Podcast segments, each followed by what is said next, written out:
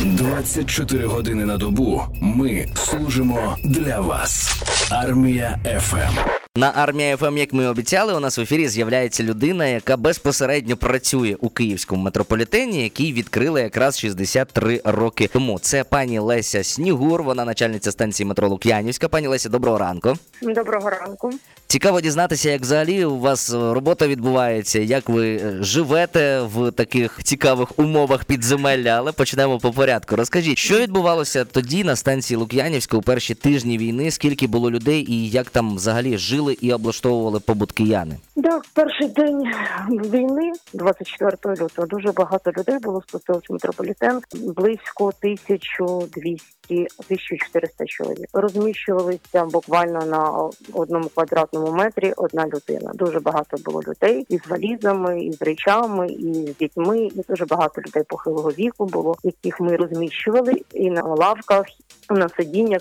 Запропонували їм то теж були теплі речі у нас ще, і ми їм запропонували, щоб вони були підстеляли собі і сиділи прямо на платформі на полу. Дуже було багато людей, був хаос, але ми завжди, як завжди, наш персонал всіх заспокоювали, всім допомагали, кому була потрібна допомога. Ми вам дякуємо за це, пані Лесю. Запитання: коли ваша станція постраждала від обстрілу? Розкажіть, будь ласка, детальніше про цей день. Ви були на робочому місці? Да, я була на робочому місці. Це було 15 березня о 5 ранку. Стався обстріл до Артема, і від цього постраждала наша станція. Дуже було багато, це було розбито, але слава Богу, що наші люди і працівники наші не постраждали. Все обійшлося, але це було дуже важко, це було дуже страшно. Я знаходилася і в моєму кабінеті, і ви знаєте, і світла не було, вікна всі були вибиті, це було дуже страшно, тому це було важко пережити. Я дуже довго відходила від цього моменту, але слава Богу, як я говорила, що наші працівники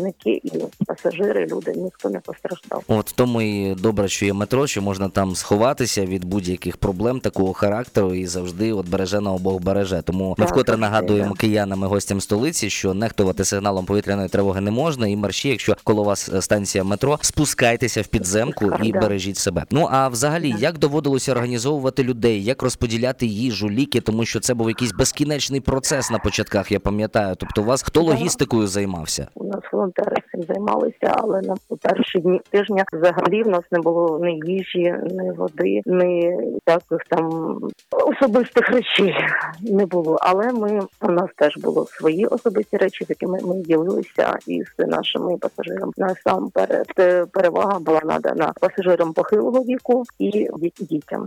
А потім вже всім остальним, так само, як і ліки, їжа, все насамперед. Але цим займалися волонтери, потім вже попривозили теплі речі. Ну а загалом, за вашими спостереженнями, зараз уже більше чи менше людей спускаються в метро, як в укриття? Ну, зараз уже трохи менше, але я знаю, що люди обізнані, вони читають, якщо насамперед є небезпека, то вони спускаються. Але ще раз кажу, нехтувати цим не можна, тому обов'язково всім спускатись в метрополітен. Бувало і більше, десь до тисячі людей спускаються. А яку кількість пасажирів наразі перевозить столична підземка? Столична підземка зараз наразі перевозить по робочим дням приблизно 815 тисяч, а по вихідним дням десь 540 тисяч пасажирів. Ого. Це оборот все-таки більший чи менший у порівнянні з тим, який був до Великої війни? Так, зараз більше, звичайно. Ми ж метрополітен же ж під час війни на початку ж стояв. Ми ж працювали тільки як укриття. Метрополітен не працював, не їздили поїзди, а звичайно, що більше.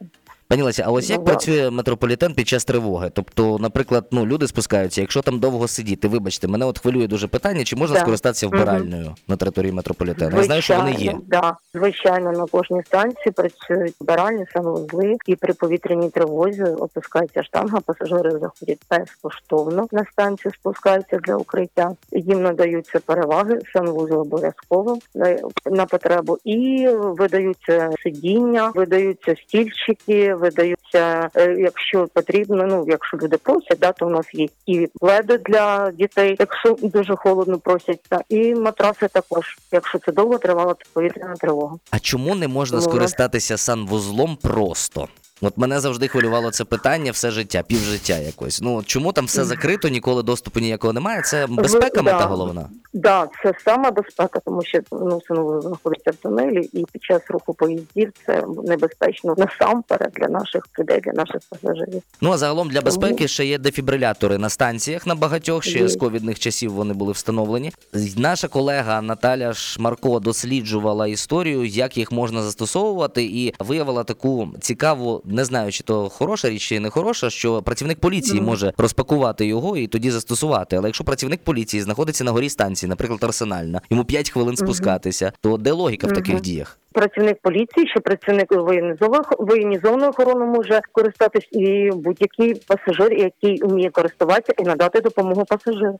Тобто це немає таких обмежень. Це не обов'язково, да, що це працівник поліції. Якщо на даний момент там знаходиться людина, яка може ним скористуватися, ми видаємо, будь ласка, і надаємо допомогу. Так, і наостаночок у нас є невеличка традиція на Армії ФМ. Слова подяки, слова побажання нашим захисникам і захисницям від вас. Дуже вдячна їм, кожного ранку встаю. Дякую нашим захисникам і захисницям, що ми проснулися і що ми живемо. І це золоті слова. Дякую. А ми Так.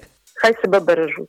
А ми дякуємо вам за те, що ви бережете нашу можливість пересуватися, причому пересуватися досить швидко і вельми зручно. З нами на зв'язку була пані Леся Снігур, начальниця станції метро Лук'янівська Київського метрополітену, яка доповіла, що на початках було складно, але бачиш, наші люди, вони хороші, завжди викручуються з будь-якої ситуації, допомагають одне одному. Метро готове приймати людей як укриття, не варто нехтувати сигналами повітряних тривог, ну і, звичайно ж, усі можливі зручності у випадку тривалої повітряної тривоги будуть до людей можливі, застосовані. Будь ласка, заходьте, користуйтеся і бережіть себе, що найголовніше. А ще слухайте Армія FM. Тому що за лічені хвилини новини. Ну, як за лічені, за 10, можеш лічити, давай.